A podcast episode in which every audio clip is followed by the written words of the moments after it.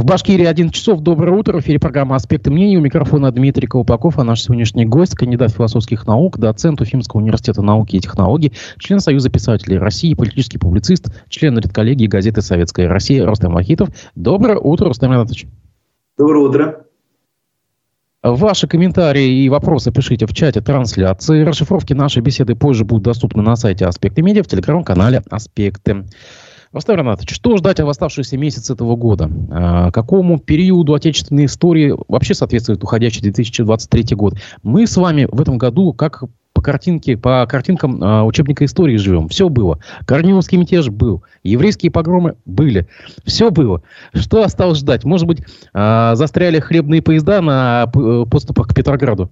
Что осталось? Ну, я думаю, что нас в скором времени ждет выступление президента, потому что будет что-то вроде прямой линии, там, по-моему, опять не совмещают форматы. Вот, и я так понимаю, что будет выдвижение всем известного кандидата э, на выборы, которые нас ждут в марте. Э, ну, что нас ждет?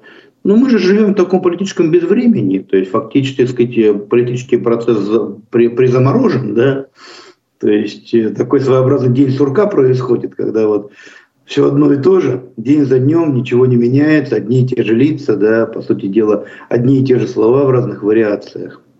То есть такой вот ну, своеобразный политический застой. И, собственно, если искать сказать, аналогии в нашем прошлом, то они очевидны. Да? Многие из нас своим детством застали некоторую подобную эпоху. Э, вот. Но что нас ждет? Э, ну, в ближайшее время, вот, э, ближе в, в начале года выборы ждут. Я имею в виду, если вот действительно искать какие-то аналогии в истории, столетней хотя бы давности, а мы действительно сейчас э, пережили вот эти два крупнейших события, произошедших в этом году.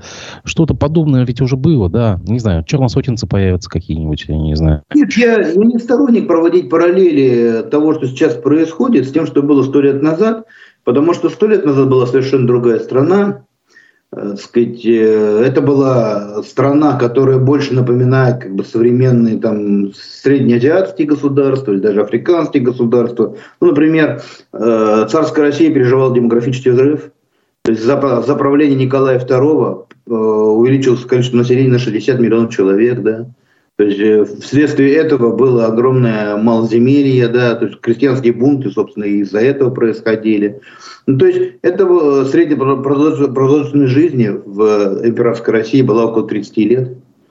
Да, то есть младенческая смертность, например, там около э, 300 на, на тысячу. Да, то есть это, это, была совершенно, это была страна сказать, с огромным количеством неграмотного и такого, даже не полу, как бы четвертьграмотного населения.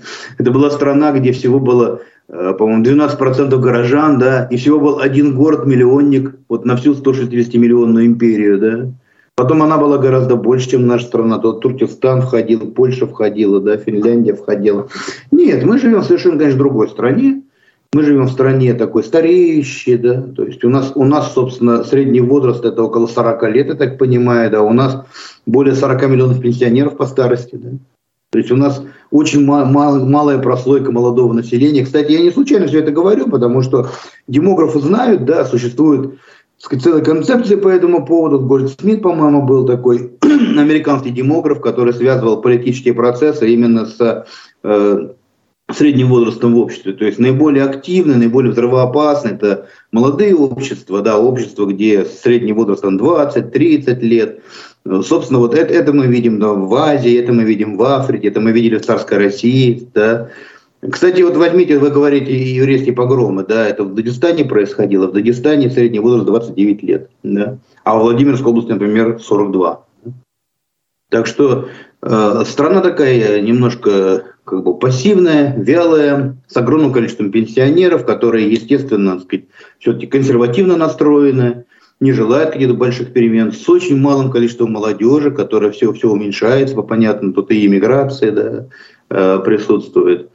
Э, то есть вот, ну, то, то, что происходит, я бы описал как застой. То есть тут нужны аналогии не столетней давности, а 50-летней давности, да. Вот. И сколько он еще продлится, это непонятно. Но, видимо, довольно-таки какой-то такой ощутимый срок. Вот вы сами только что затронули э, демографический взрыв в царской России, но мы сейчас наблюдаем абсолютно э, другое явление. Это демографический спад.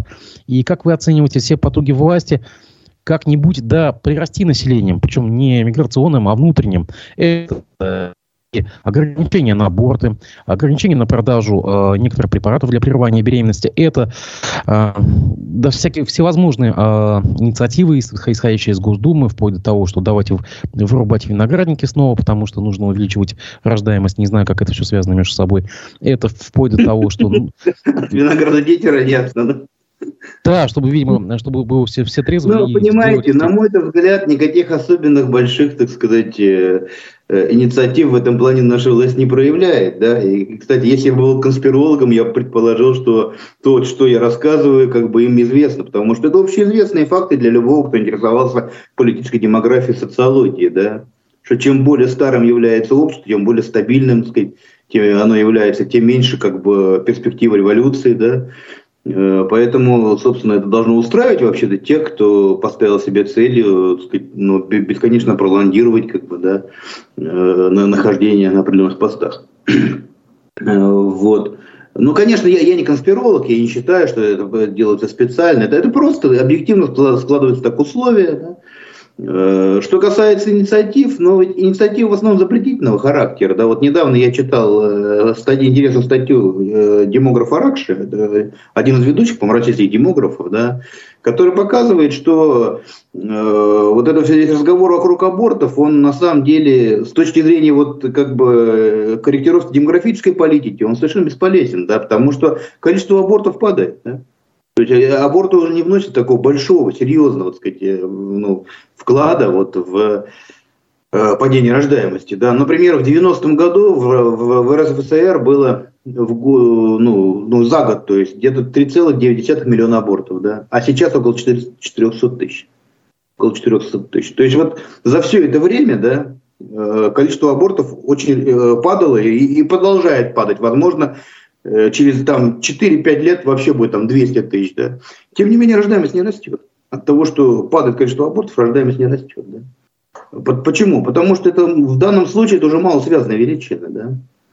Э, то есть у нас рождаемость растет в трех регионах. Это э, Чечня, Ингушетия и Дагестан, да. Где, кстати говоря, молодежные бунты, да.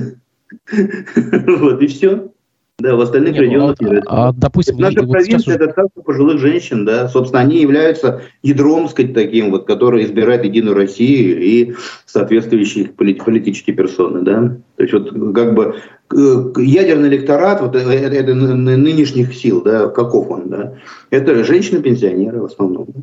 Вот, а сказать, что касается молодежи, да, то она массово уезжает в столицы. То есть, если, если это не иммиграция, как бы внешняя, то это внутренняя иммиграция, да. Она массово уезжает в столицы.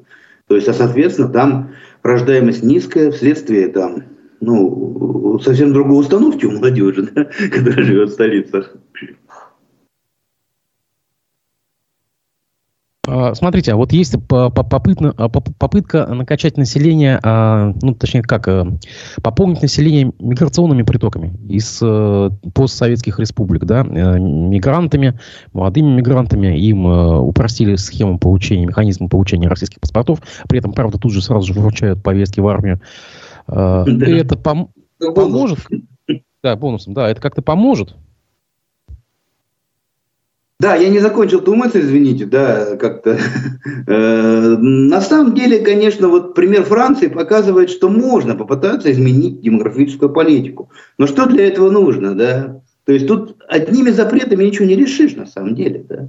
То есть, э, конечно, политика запретов, она проста. Да? То есть тут не нужно это деньги э, тратить, не нужно создавать какие-то программы, да, просто запретило все. Да? И, вроде должно все пойти по-нормальному, а оно не идет. Да? А почему не идет? Да потому что для того, чтобы люди создавали семьи, ну, во-первых, нужно, так сказать, ну, как-то э, материальная поддержка, да, то есть ну, решиться на рождение еще одного ребенка, например, это значит понимать, что это огромные материальные как бы траты, да, то есть если государство будет как компенсировать, то уже другой разговор, да.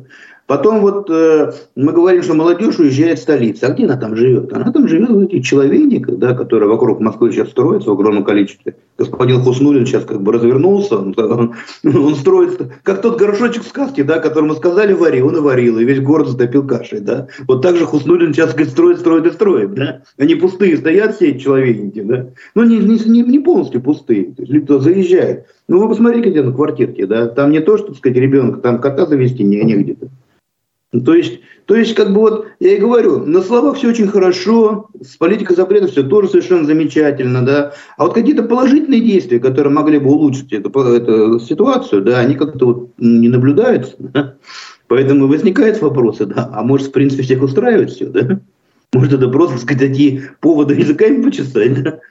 Э, вот. А то, что вы сказали, ну, э, давайте, давайте смотреть правде в глаза. Здесь я скажу непопулярную вещь, потому что я являюсь противником всякого национализма, да, там и русского, и не русских национализмов, о чем, кстати, мы поговорим еще сегодня, надеюсь, да. Вот. И э, э все-таки э, без мигрантов России не обойтись, да. То есть, вот э, если бы не произошло, например, сказать, распада СССР, то все это происходило бы в гораздо более мягком варианте, потому что ну, и тогда уже так сказать, э, в центре как бы, количество, количество русских падало, да, ну, то есть рождаемость снижалась, да, вот, и, и, и тоже не, не столько за счет абортов она снижалась, а просто по той, по той сказать, естественной причине, что рождаемость у людей, живущих в деревне, таким вы как бы более-менее традиционным укладом жизни, и рождаемость у людей, которые, так сказать, переезжают в города и живут уже таким модернистским, цивилизованным укладом жизни, да, она совершенно разная. Да? И, кстати, то же самое происходит с узбеками-таджиками, когда они э, у себя там, так сказать, имеют в деревнях имеют семьи по 10 детей, потом переезжают в Москву, получают гражданство, там у них рождаются дети, у детей рождаются дети, да, и мы видим уже не такие большие семьи, то есть не по 10-11 человек, да, может, три-четыре там человека. Да? Ну, это вот ну, такой закон социологический, да, закон развития любого человеческого общества, да, рождаемость в городах ниже, чем рождаемость в деревнях. И поэтому в СССР это тоже происходило. Но э, в СССР э, существовала единая страна, да, существовала паспортная система, существовало огромное количество вузов. Вот те же самые, допустим, сказать, Э, выходцы из среднеазиатских республик, да, они у себя дома получали образование. Потом была единая там пионерская, комсомольская, партийная организация, да, там в Ташкенте обучали русскому языку, не только в Ташкенте, но и в каких-то там кишлаках обучали русскому языку. То есть, все, то есть если бы не распался СССР, то вот э, миграция происходила бы в центр, но это была бы управляемая миграция, и это были бы другие мигранты, то есть не, не мигранты, которые там упали в архаику, русский язык не знают, многие из которых там какие-то архаичные экстремальные формы религиозности исповедуют, да, а мигранты более-менее модернизированные, знающие русский язык, состоящие в том же самом комсомоле, что и российские комсомольцы, например, да, как бы вот это была бы совсем другая проблема, да. А то, что сейчас произошло, да, то, ну, это, это, это, это реалия распада, э, вызванная распадом СССР и вызванная развитием ну, капиталистического все-таки уклада, да, определенный черт капиталистического уклада. Потому что, ну, кое-кому выгодно, чтобы все-таки на стройках работали люди, которые плохо знают русский язык, совершенно не знают законы, сказать, э, зависят там от э, э, власти имущих и так далее, и так далее. Потому что самое интересное, некоторые депутаты Госдумы ведь это осознают. Я вот вам приведу цитату депутата а, Госдумы от э, «Справедливой России» Михаила Делягина. Он в эфире радиостанции «Говорит Москва» заявил. Это, кстати, это откровение вызвало достаточно большой шум. Вот его цитата. Рождение ребенка а, – это билет в бедность, рождение второго ребенка – билет в нищету. Ну вот, пожалуйста, депутаты осознают тоже, что у населения все меньше и меньше денег, особенно на детей но при этом что, что каких-то шагов-то ведь нету на практике. Нет, ну, безусловно, всякий, всякий разумный человек понимает, да, что рождение детей э, это, ну, во-первых, материальный расход. Это, конечно, огромная радость, давайте скажем так, потому что некоторые возмущенные радиослушатели сразу подумают, что кто-то там против. Да, нет, дети – это огромная радость, дети нужны. И, на, и хорошо бы было, если бы у нас демографическая ситуация исправлялась все-таки, да.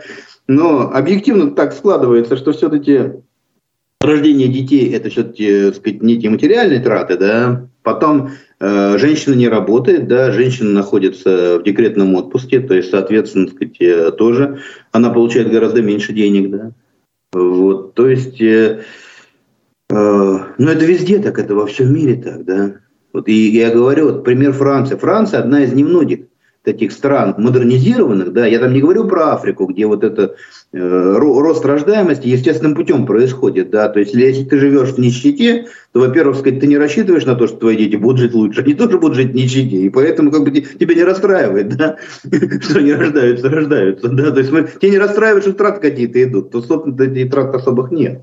И, кстати, в традиционных обществах же, собственно, и не только рождаемость высокая, и детская смертность огромная, да, если так, если так вдуматься, да. Э, вот. А вот если мы возьмем такую цивилизованную, развитую страну, да, вот из них, допустим, вот, ну, наверное, яркий пример это США и Франция. Да. Но Франция нам ближе, потому что Франция это такая этатистская, бюрократическая страна, да, в отличие от Соединенных Штатов. Мы, мы очень не похожи на Соединенные Штаты, но почему-то обязательно берем с них пример. Да. А вот европейские страны в этом смысле как-то были больше похожи, особенно Франция на нас. Вот, и там эта проблема решается именно вот путем государственных пособий, да.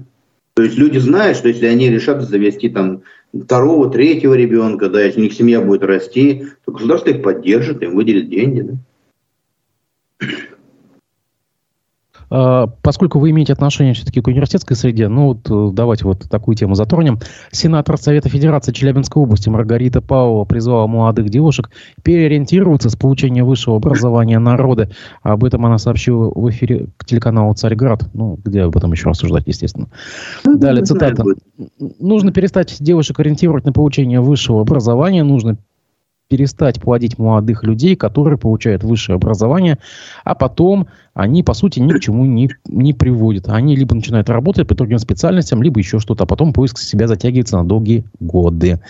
Также она заметила, что очень многие из нас пытаются многих нас пустить по ложному пути, что, мол, демографию можно поднять с помощью экономических мер, и это совершенно ложный путь. Опыт арабских эмигратов это, эмиратов это доказывает. Вот конец цитаты. Ну, что можете сказать? Всех девушек всех студенток отчислять, всех э, заставлять рожать? Ну, знаете, я вот, да, конечно же, я слышал это высказывание Маргариты Павловой, и я даже поинтересовался ее биографией, посмотрел в интернете, там у тебя в Телеграме об этом написал. А, вот. И знаете, что выяснилось? То есть сама Маргарита Павлова э, закончила два, два вуза, да. Она закончила, так сказать, в Челябинске, э, Институт культуры, по-моему. То есть она психолог по образованию. Да? Вот мы к этому еще вернемся, это очень интересный момент. Потом она в РГГУ училась, и, по-моему, в Рахнис она училась, да, то есть у нее даже не, не два, а там почти три образования. Но там в одном из вузов она э, в РГГУ, по-моему, она какой-то проходила курс какие-то, но они там годичные, по-моему, были. Ну, то есть, ну, фактически у нее почти три образования. И вот возьмите любого нормального человека, да, любую, любую нормальную женщину на ее месте. Она бы сказала, вот некоторые, так сказать, э, жен-ненавистники да, говорят, что женщина не может совмещать так сказать, работу и учебу с э, так сказать, многодетностью, и поэтому э, вот, хотят запретить женщинам учиться. Да. Но вот посмотрите на меня, сказала бы да, любая другая женщина на ее месте. Да. У Маргариты Павловны на, минут, на минуточку три ребенка. Она многодетная мама. Да. При этом она имеет три высших образования. И любая другая на ее месте сказала бы, вот смотрите, я многодетная мать. Ну, у меня три высших, у меня три высших образования, да. И уж тем более, сказать, хотя бы одно высшее образование может многодетная мать получить, никаких проблем в этом нет. Вот, ну, особенно если, допустим, пособия да, на, на, на детей как бы будут не такие, как сейчас, сейчас у нас, да. То есть получение образования вообще станет как бы гораздо более легким. Вот. Но она так не говорит. Она говорит совершенно противоположное, да. И здесь складывается вот вообще там, ну, какие предположения здесь есть, да. То есть она, видимо, предполагает, что многодетность и, так сказать, э, образование, и вообще образование для женщин – это удел ее и ее сословия. Да? Вот, вот она имеет возможность, да, и имеет право получать образование, будучи женщиной. Да? Наверное, ее дочери, ее внучки тоже, да. И люди их круга тоже. Ну, а для обычных, так сказать, людей, для обычных девиц, да, ну, как бы это запрещено, я так понимаю, с ее точки зрения. Да? Ну, то есть в, в данном случае мы видим какого-то, ну, либо просто человек, э, который не подумал, что он сказал, да, либо человека, который хочет угодить мнением начальства. Потому что у нас сейчас среди начальников очень распространены такие ультраконсервативные, да, ультраконсервативные какие-то взгляды. Причем это те же самые люди, которые в годы перестройки были ультрапрогрессистами. То есть, когда, когда было советское государство, они, сказать, были за то, чтобы его реформировать, изменять, да, там, следовать там веяниям прогресса. Когда они оседлали, сели в свое кресло, они, они говорят, ну что, зачем все менять? Да все хорошо, да. Давайте сохраним, как есть, а еще, еще отбросим все лет на сто назад, да. Когда вообще власть была наследственной.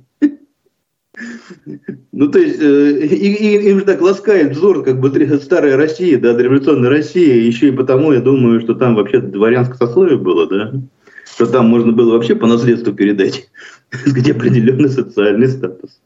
Нет, может быть, ну, они... Это положение, да. но, но на самом деле, конечно, это совершенно абсурдное, дикое какое-то высказывание, да, и, и, кстати, оно абсурдное, дико не только в том смысле, что очевидно, что женщина, так сказать, может получать образование и должна получать образование, и наше общество нуждается в образованных людях, и общество, в котором более половины, у нас же, в общем-то, женское общество, у нас женщин больше, чем мужчин. Да? Вот, э, если, если более половины нашего общества будет лишены возможности получать высшее образование – то мы действительно хотим скатиться ну, в какую-то архаику. Да? Я уж не говорю о том, что у нас есть целые отрасли так сказать, нашей социальной жизни, которые почти полностью феминизированы. Да? Ну давайте, вот, пусть Маргарита Павлова запретит получать девочкам высшее образование. Да? А где мы возьмем столько мужчин, чтобы они работали врачами, учителями, э, в детских садах воспитателями? Ну вот, ну вспомните, какие у нас профессии феминизированы, да? Или мы туда э, мужчину узбек таджиков будем приглашать? Ну, то есть, я лично, кстати говоря, я по своим взглядам интернационалист и евразиец, я считаю, что мы со среднеазиатскими государствами не, э, очень долгое время составляли как бы единое государство и составляем единую цивилизацию. У нас переклички в культурах очень сильные, да, то есть ничего, ничего дурного я не вижу в том, что они сюда приезжают. Другое дело, что, конечно, нужно уважать культуру друг друга, да, нужно, так сказать, содействовать каким-то вот мирным механизмам сосуществования, ну, это другой же разговор, да. Но извините, если у вас сказать, все учителя в школе будут мигранты, да, мужчины-мигранты, это как-то очень странно будет выглядеть. Да. То есть, понимаете, к чему она призывает? Она, она вообще думает, прежде чем что-нибудь сказать, да?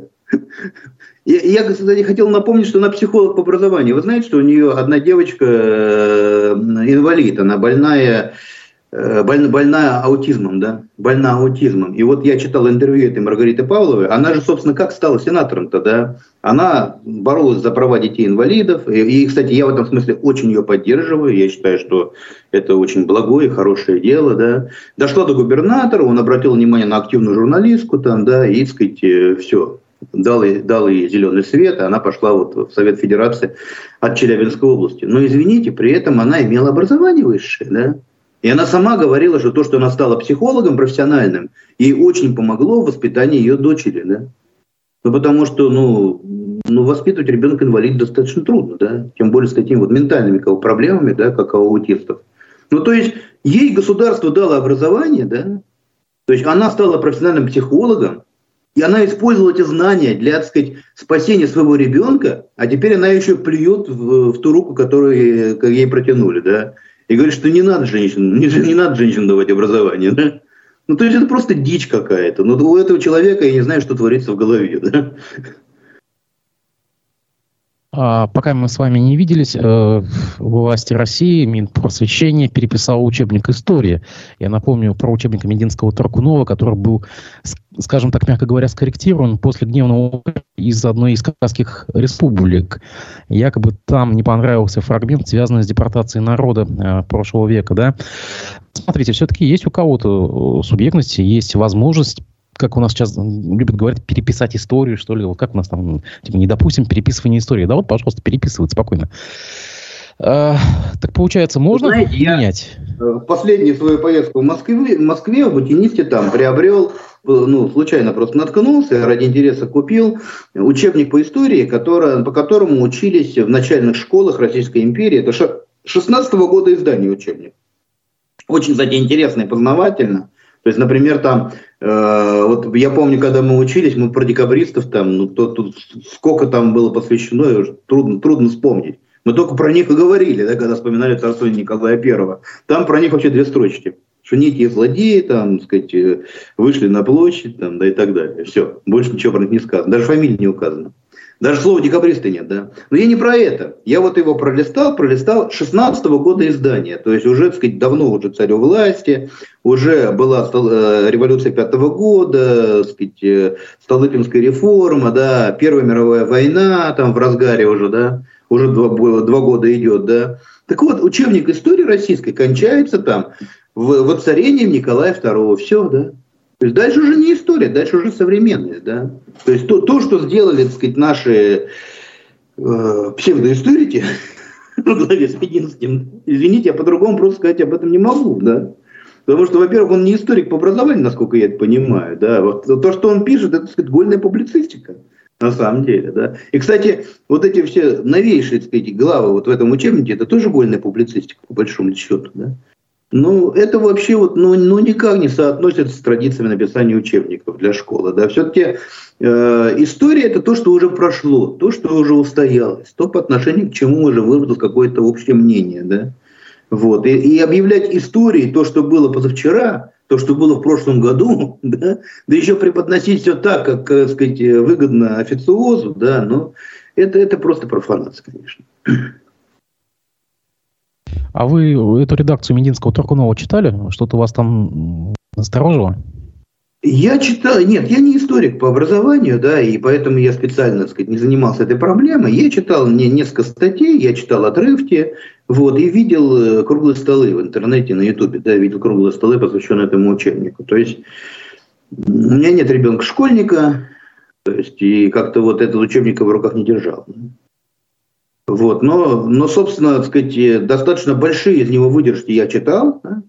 поэтому э, они там есть, да, и, и, ну и вообще сам факт того, что объявлено историей, то, что, собственно, является вот современными событиями, да, конечно, меня ну, совершенно изумил. Ну, у нас переписывают не только истории, у нас, извините, переписывают перерисовывают банкноты денежные. А, пока мы тоже с вами не виделись, новый дизайн в э, тысячной купюры да, да, вызвал претензии у Z-блогеров православных активистов, э, и их возмутило то, что на банкноте изображен минарет с полумесяцем, а купол православного храма без креста. Ну, давайте просто справедливости ради скажем, что действительно э, башня Сумбике, она как бы является частью ансамбля Казанского Кремля. Рядом стоящее здание бывшей церкви, оно уже давно используется как музей, причем еще при советской власти используется вот как музей. И поэтому, в принципе, там этого креста на самом деле-то и нету как звучит. А, ну, однако, смотрите, пошло-поехало, тема получила продолжение.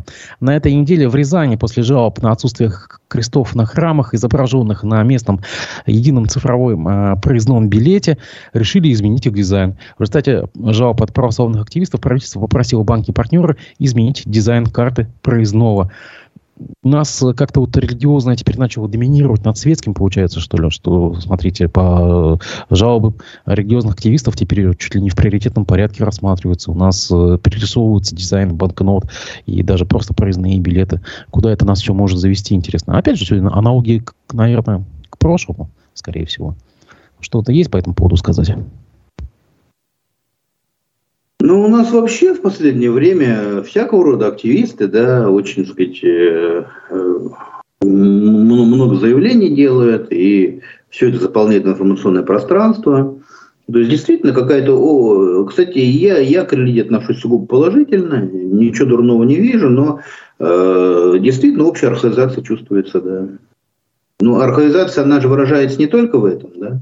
Кстати говоря, собственно, религия совместима и с э, вполне модернистскими какими-то, вполне прогрессивными веяниями. Собственно, возьмите, допустим, вот начало 20 века, по которому так вздыхают наши сегодняшние я их называю квазиконсерваторы, потому что это не настоящий, не здоровый консерватизм на самом деле. Здоровый консерватизм неплох, да, я к нему тоже хорошо отношусь но, например, допустим, и левый бывает, да. Вот возьмите то, что было сто лет назад, да, это, это время серебряного века русской культуры, да, и тогда, так сказать, жили такие люди, как там Павел Флоренский, Сергей Булгаков, которые были людьми религиозными, в то же время выдающимися учеными, выдающимися философами.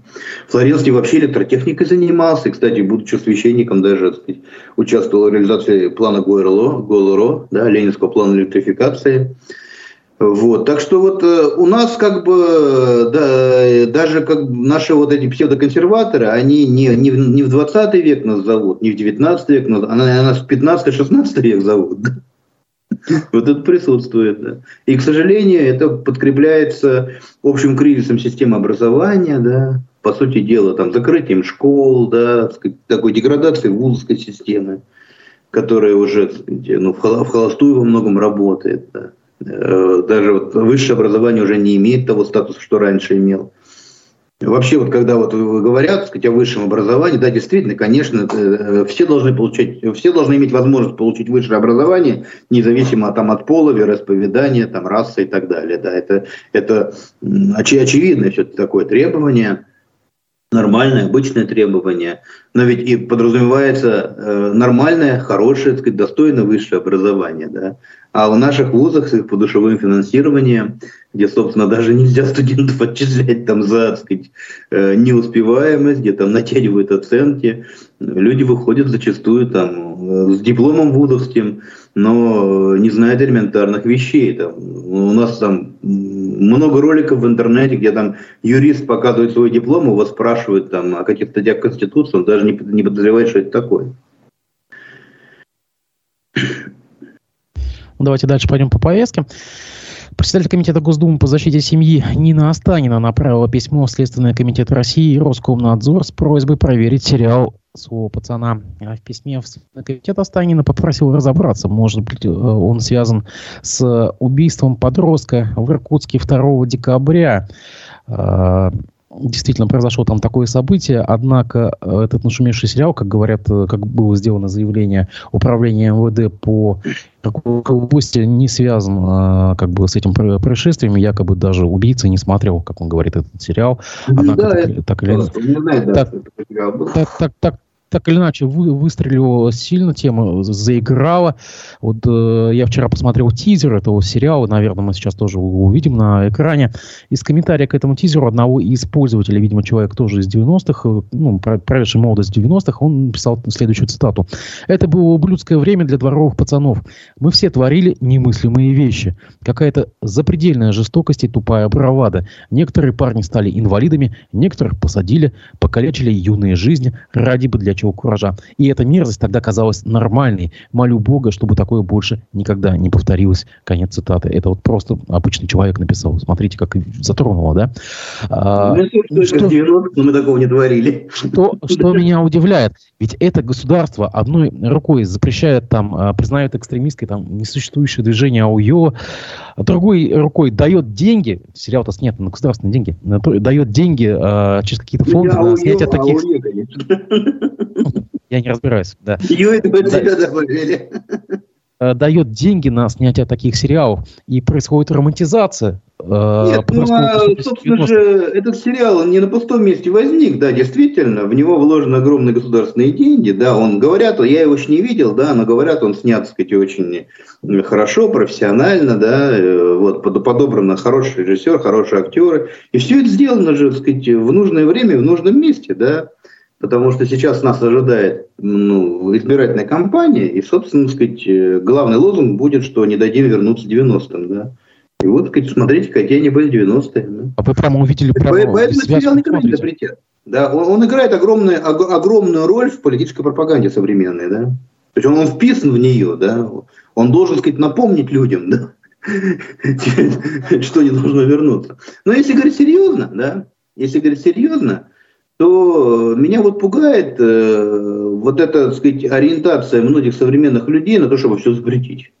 Вот давайте все запретим, да. Нет, безусловно, есть какие-то вещи, которые нужно запрещать, да, но запрещать, например, фильмы за то, что в них показаны ре, реалии там 90-х годов, это, конечно, очень глупо, да.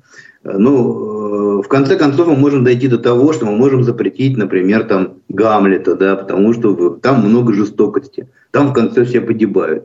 Давайте запретим, э, например, преступление наказания. Там студент бабушку убивает, а если прочитают, да, и, сказать, и начнут бабушку убивать, да, вот, значит, плох, плохой роман написал Достоевский, да, что он пропагандирует-то, да? То есть, на, на самом деле, конечно, я, поня...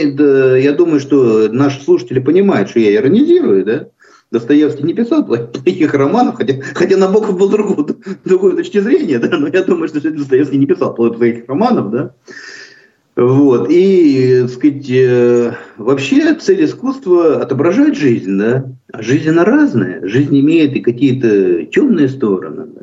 И, в общем-то, дело не в том, что вот что-то изображается. Да? В конце концов, в мировом искусстве очень часто изображаются там и убийства, и насилие, и совершенно дикие, как бы отвратные вещи. Да? Вот, о том, э, что несет в себя произведение, как оно это оценивает, да, то есть как, как, э, к каким выводом оно подталкивает читателя, да.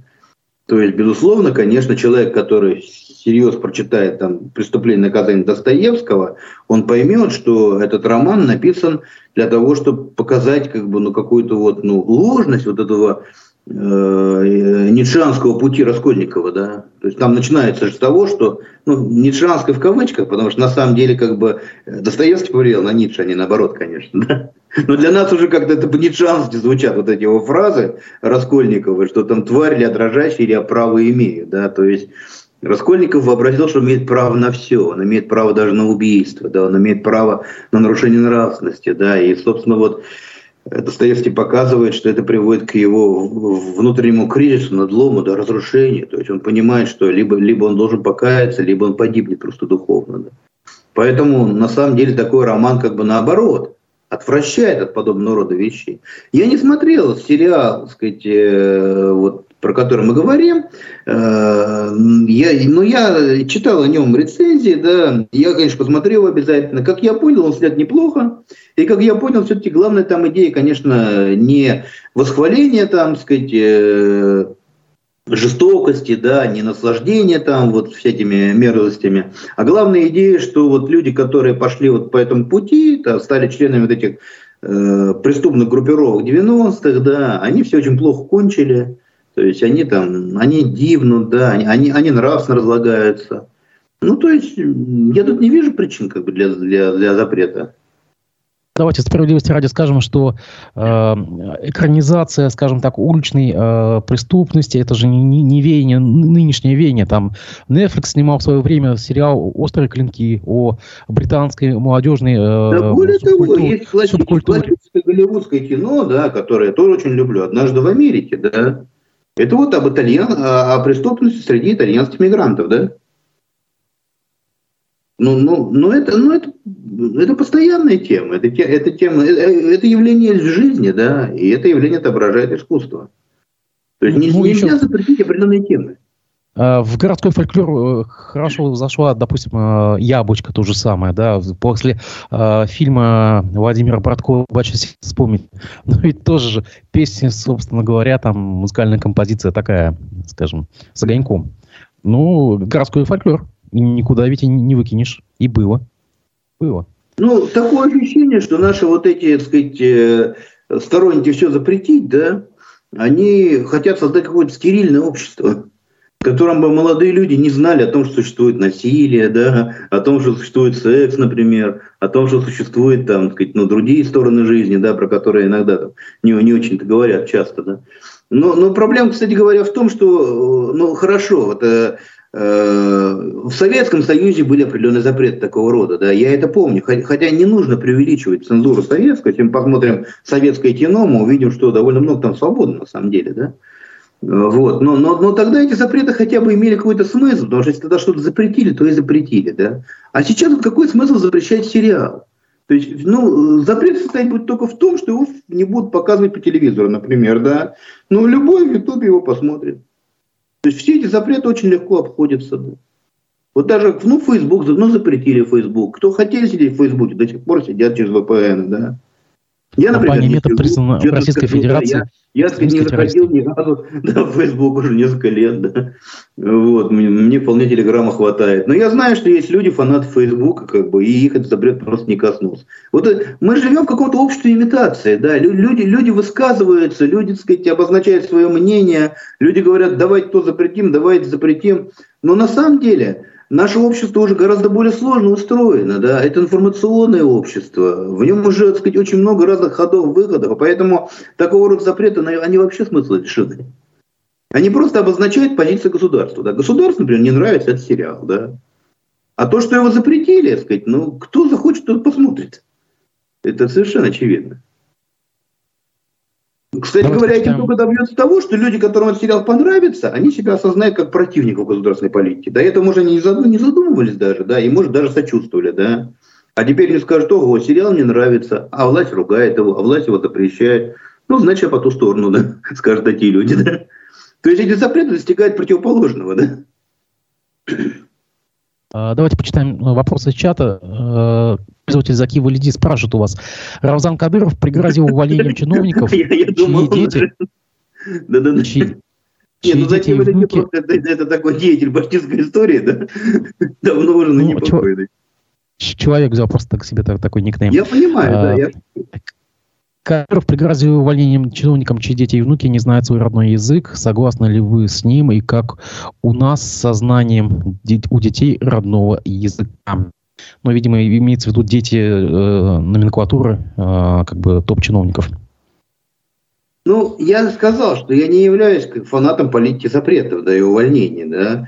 Но сама проблема обозначена правильно, да. То есть мне кажется, что э, проблема вообще с национальными языками нашими, да, это очень серьезная проблема, потому что мы теряем языки, да. То есть, э, а утеря языков есть утеря как культурного многообразия. Каждый язык это мир, это, это ос, особый ракурс взгляда на мир, да. И в конце концов, это же, так сказать, э проблема ну, бытия на какого-то народа. Да? Вот мы, мы об этом сегодня почему-то не говорили, да, еще. Э, ну вот недавно же было совершенно возмутительное выступление э, Петра Толстого, да? Который, который да, чуть позже, чуть позже об этом поговорим. Да, который фактически, так сказать, э, заявил, что у нас, так сказать, в стране может быть только одна национальность. Вот, ну, то, это, это, это действительно это ужасно плохо, да. Это ужасно плохо. То есть и по Конституции нашей, да, нужно поддерживать развитие всех народов и развитие всех языков. И с этим есть еще большие проблемы. Другое дело, что ну, путем запрета и путем увольнения он проблем не решит, конечно, да. Ну, я не знаю, как в Чечне, в Чечне как все по-своему делается, да, у них как есть свои какие-то взаимоотношения, у них своя особенная специфичная какая-то социальная структура, да, вот. Ну вот, допустим, в, центр... вот, в России, там, в Татарстане, в Башкортостане, да, вот так, конечно, проблем не решишь. Да? То есть ну как по-другому решать. Путем, путем пропаганды, путем, так сказать, э, пропаганды национальных языков, путем издания литературы, путем переводов, да. То есть тут, тут какая-то культурная революция нужна, конечно. Э, в начале декабря премьер-министр Башкирии Андрей Назаров во время пленарного заседания Международной недели бизнеса в Уфе призвал жителей США переезжать в республику. По словам чиновника, для них здесь будут открыты перспективы. И он даже попросил американского журналиста и радиоведущего Тима Керби, который выступал модератором этого заседания, подсказать правильное направление землякам. Ну, мы знаем действительно одного американца, у которого здесь все сложилось. Да. А, но шутки шутками, но ведь был, был в истории на, на, нашего, э, нашего государства период, когда действительно американские граждане переезжали. Это период вот как раз до войны, когда действительно, поддавшись на какой-то пропаганду, советскую сюда ехали специалисты, инженеры. Да, а... был такой период. Был такой... период, когда немцы переезжали, да. Ну, собственно, у нас вот при Екатерине II огромное количество немцев переехало. У нас пол Поволжья было немцами заселено, да. Нет, ну, конечно, такое бывает, да, и, и, и, собственно, кстати, вот если так по Ютубу походить, да, некоторые по знакомствам знают, есть люди, которые сюда приезжают, есть люди, которые здесь живут.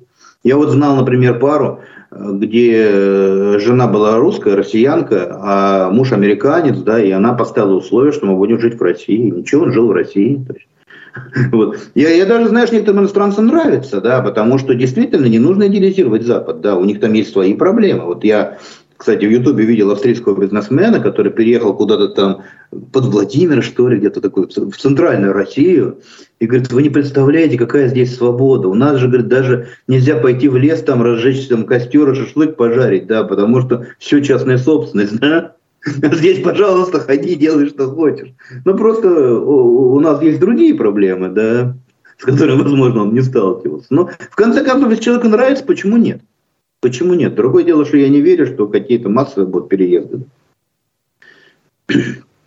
А если их заманивать сюда, то под каким лозунгом? Обещанием чего? Ну, а зачем заманивать сюда? Ну, тут те, кому нравится, пусть приезжают. А зачем зам? У нас что, мало людей, которые э, местных, да, своих, которые хотели Нет, зачем? Если, если речь идет о богатых людях, о перспективных ученых. А, в инвестициях? Да. Были таким... Ну, э, очевидно совершенно, что э, сказать, западный бизнес будет инвестировать в экономику России только в том случае, если он будет уверен, что он получит э, какую-то прибыль от этого, да. А для этого нужно, чтобы была какая-то вот, ну, независимая система судов, как бы устойчивый институт частной собственности, да. То есть пока такой уверенности не будет, пока, так сказать, э, западный инвестор будет э, сказать, считать, что вот он вложит деньги, а потом раз, сказать, и у него, допустим, сказать, отберут, да. Вот. Или национализируют, или еще что-то случится, да. Конечно, он не будет свои пенсы решили не вкладывать, да. Между тем, генеральный директор телекомпании ТНВ... Да, честно говоря, Аминов... я, не верю, я не верю, что нашу экономику можно поднять западными инвестициями. Вот просто не верю. Может быть? Хотя я не экономист, я не могу это настаивать. Может, экономист не поправит, да. Но мне кажется, что нет. А, гендиректор ТНВ Ильшат Аминов э, обратил внимание на высказывание, вы уже сегодня упомянули, Петра Толстого, зампреда Госдумы, члена Высшего Совета партии «Единая Россия», бывшего ведущего Первого канала, который в эфире телеканала «Россия» сказал, далее цитата, «Не для того Иван Грозный брал Казань, чтобы мы назывались россиянами», а, заявил он тогда, как бы заметив, что мы все русские, какие бы ни были, башкирские, татарские, но мы все русские. И господин Аминов, а я напомню, что это депутат Госсовета Татарстана, не просто как бы э, телеведущий, и зачастую его, э, его устами говорят э, татарстанские элиты и озвучивают то, что нельзя озвучить языком как бы официальных пресс-релизов. А давайте мы послушаем этот небольшой фрагмент, он буквально 40 секунд занимает. Послушаем, что сказал господин Аминов. Не для того Иван Грозный брал Казань, чтобы мы назывались россияне, заявляет российский государственный деятель, член партии «Единая Россия», в которой и в смысле создания были заложены идеи объединения и равноправия народов России. Можно было бы, конечно, ответить гражданину Толстому зеркально и, углубившись в историю, напомнить, кто кого и сколько раз брал. Но зачем поддаваться на провокации и умножать глупость? Вопрос в другом. Откуда в части российской политической элиты проснулся этот пещерный имперский национализм?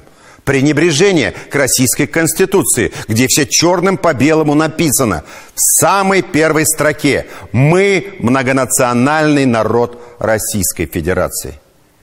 Не кажется ли вам, что фраза «не для того Казань брали, чтобы называться россиянами» отбрасывает нас во времена дикого средневекового противостояния?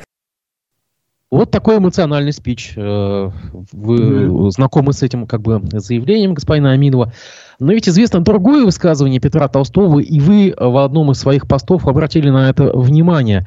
Толстой в, при заседании молодежного парламента Госдумы в 2017 году заявил следующее, цитата, «Россия является примером для многих государств в плане сохранения языков, культур, национальных особенностей, самобытности народов, которые населяют нашу необъятную родину».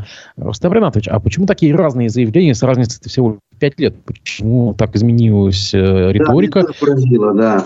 Там же в семнадцатом году он ставил Россию в пример Украине, да, и говорил, что на Украине русским даже отказывают в возможности называться как бы своим именем, да, там вот э, русских объявляют украинцами, как бы притеснение русского языка. И, кстати, это правда, да? То есть, как бы это правда. Но, но почему прошло всего, так сказать, несколько лет, да, и господин Толстой по отношению к татарам, башкирам, там, всем другим народам совершенно так же, да? призывает к тому, что он критиковал украинцев, да? Украинских националистов, конечно, я имею в виду. То есть он призывает к тому, чтобы, так сказать, лишить наши народы даже самого своего имени, да, что ты не можешь называться там татарином, башкиром, там, абхазом, там, еще тем-то, ты, мол, ты, мол, русский, да. И причем все это настолько, так сказать, безграмотно обставлено, да, Э, я сейчас вот об этом скажу, но сначала я хочу подчеркнуть, что э, люди как бы не, не обращают внимания на вот знаковость всего происходящего. Ведь, по сути дела, высказывание Толстого, во-первых, безусловно, антироссийское. Почему антироссийская? Потому что он вообще выступает против использования понятия России. Потом в своем телеграме он даже написал, что всякий человек, который употребляет термин «россиянин», является врагом, врагом нашего государства. Да? Я уж стесняюсь сказать, сколько наших чиновников этот термин употребляли. Так что пусть, Петр Толстой сам с ними разбирается. Да? Во-вторых, это антиконституционное высказывание. Да? Потому что в, Конститу... в Конституции прямо сказано, что источником верховной власти в Российской Федерации является многонациональный народ Российской Федерации. Да? Многонациональный. То есть не один из народов, да, а все народы в совокупности. Да?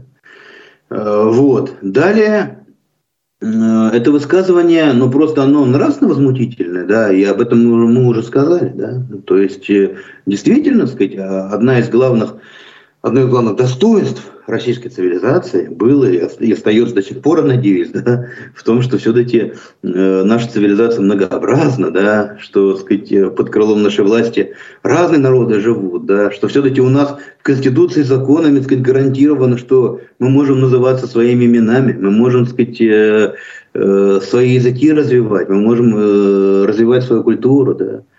Вот. И, и в конце концов вот был такой русский философ Владимир Сергеевич Соловьев. Он говорил, что высшее, высшее сказать, правило нравственности в межнациональных отношениях звучит так. Не желай другим народам, чего не желаешь своему народу. Да? Ну, вот мы видим, что гражданин Толстой да, не желает русским, чтобы они назывались украинцами да, на, вот, на определенных восточных территориях. Да? А почему же тогда он желает татарам, чтобы они назывались русскими, или башкирам, чтобы они назывались русскими? Как это вообще вот совмещается у него в голове? Да? Вот. Я уж не говорю о том, что вот он потомок великого писателя Толстого, да он праправнук Льва Николаевича Толстого, человека, который на весь мир прославился, э, сказать, оправданной совершенно какой-то ненавистью к национальному эгоизму. Да? Толстой был великий интернационалист. Он переписывался с представителями разных, разных народов. Он с индусами переписывался, он с татарами переписывался, да. Он всегда и везде писал о крайностях национального эгоизма, да, и всячески осуждал. То есть человек, который является потомком вот такой личности, даже если пришел к каким-то вот таким очень странным, так сказать, и безнравственным взглядам, он бы, наверное, мог бы подумать, что вот, ну, я представитель такого рода, не буду я их высказывать вслух, да. Ведь тень-то падает народ, ну ладно бы, если бы он был Вася Пупкин, да, и сказал свое личное мнение Васе Пупкину, что все должны быть русскими, да. Но он же Петр Толстой. И ведь э, люди склоняют имя, э, фамилию Толстого, понимаете, Толстого, то есть падает все это, народ, народ, то есть это особенность аристократа. Аристократ отвечает не только за себя, аристократ отвечает за своих предков, за своих потомков, да, то, что он делает, э, ложится вот на весь род. Да? Он мог бы об этом подумать. Между нами говорили, не такой уж он великий журналист. Если бы фамилия у него была Васильев или Иванов, никто бы его не знал. Да?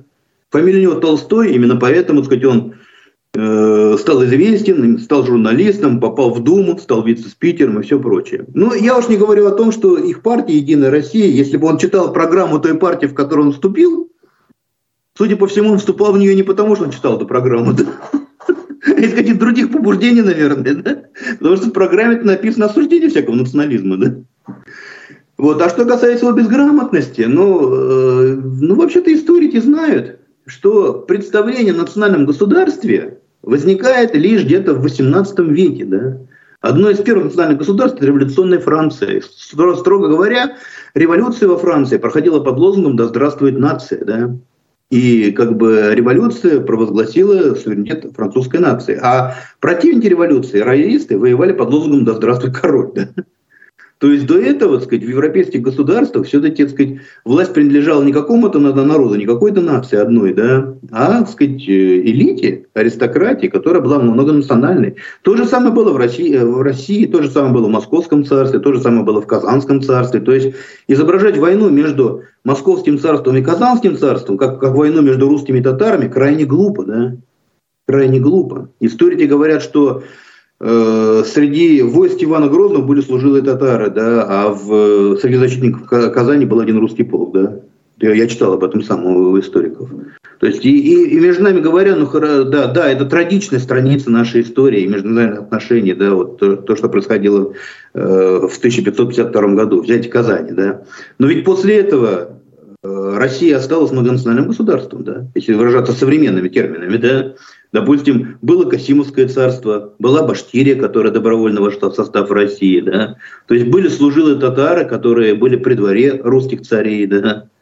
То есть, э, ну, попытка натянуть как-то вот на события 500-летней давности националистическую риторику, что это, мол, вот русские захватили татары, поэтому татары не имеют права называться татарами, да, но я не думал, что до такого может э, докатиться вот э, ну, человек такого ранга, да, не просто депутат Думы, а вице-спикер Думы, да, это вообще в былые времена это было бы основанием для того, чтобы поднять вопрос, так сказать, о Э, нарушение депутатской этики, поднять вопрос о лишении так сказать, права этого депутата выступать, например. Да. Жириновским, кстати говоря, неоднократно так поступали. Он, он, он тоже высказывал подобного рода очень странные, граничащие с экстремизмом да, э, вещи. Вот его лишали голоса, да. Э, он, его наказывали, комиссия по депутатской этике его наказывала. Но сейчас, видимо, вот некоторым господам можно делать все, что угодно. Да? И плохо ведь не, то, что, не только то, что он так говорит, да, и какие-то безграмотные националистические взгляды проповедуют, да, используя сказать, свою популярность на центральном телевидении, да, расшатывает, по сути дела, какие, какой-то национальный мир в Российской Федерации. Ведь, ну, ну, посмотрите, что он сделал, да. Он же восстановил против себя огромное количество людей, да. Вот. Не, не, только против себя, да, то есть он, он как бы бросает камень между русскими и другими народами, да. Вот, это, это, это ужасно плохо, да, но плохо и то, что, судя по всему, он же не, не только свои взгляды высказывает, он, скорее всего, просто озвучивает э, мнение, которое в определенных кругах есть. Да? Вот, вот что. Скажите, скажите, пожалуйста, а вот то, что вот его спич, да, но ведь он же знал, в чей огород кидает камень, и что оттуда тоже будет ответка. И э, для э, жителей Казани, для татарстанских элит вот эти вот соб- события... А почему они, почему давности, Он также сказал, что башкиры должны называться русскими. Не-не-не, вот здесь конкретно про, взя... про, про взятие Казани, когда он говорил, он конкретно, это же прямо больной вопрос для татарстанских элит. Это не слово, и, конечно, да. Неужели это, это он не, не понимал, что вы... Пруд камень, да? Да, э, ну тут два два момента. Первый момент, вполне возможно, что просто они, они уже давно не думают, что они говорят. Да? У них мозг работает отдельно, он думает о депутатских зарплатах и о том, как сохранить кресло, да? а рот работает отдельно. Да? Он что-то такое говорит, что так сказать, в общей струе началь, начальнической идеологии, да? а за частностями уже они не следят. Ну, вот честно скажу, да, вот последние высказывания вот этих депутатов и сенаторов, вот Петр Толстой, вот Маргарита Павлова, да, ну, то есть это очень все странно, это очень все дико, да, то есть потомок Толстого проповедует русский национализм, да, э, сказать, многодетная мать, э, имеющая три образования, да, утверждает, что женщина не может одновременно учиться и быть многодетной матерью, да, ну, то есть дичь какая-то, то есть либо это просто какая-то совершеннейшая деградация депутатского корпуса, да, либо это все, так сказать, э, делается для того, чтобы как-то прозондировать почву, да. То есть бросить какую-то вот такую экстремальную мысль, да, и посмотреть, а как люди реагируют. А если они не реагируют, да, то можно еще что-нибудь бросить. Вполне возможно, что и так. Что ж, нам только остается ответить потомку Толстого э, словами другого нашего уже классика республиканского.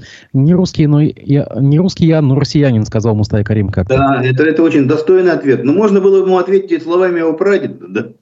Вот, но, но, наверное, он его не читал. Для него это тоже просто ресурс, на который он живет, да, и, и имя своего предка, да, а с произведением его, видимо, он относится так, спустя рукава. Я благодарю вас за то, что вы нашли время выйти в эфир. Я напомню, что у нас э, в эфире был э, достойный э, наш гость. Очень редко, к сожалению, к нам выходит в эфир. Кандидат философских наук, доцент Уфимского университета науки и технологий, член Союза писателей России, политический публицист, член редколлегии газеты «Советская Россия» Ростем Вахитов. Я призываю нашу... Я призываю нашу аудиторию быть осторожными в, в эти дни. А, на все выходные передают экстремальную температуру, почти за 30 градусов. Берегите себя, пожалуйста, хороших выходных. Рустам Ренатович, я надеюсь, что увидимся. Всего доброго. Я тоже. Всем спасибо. До свидания.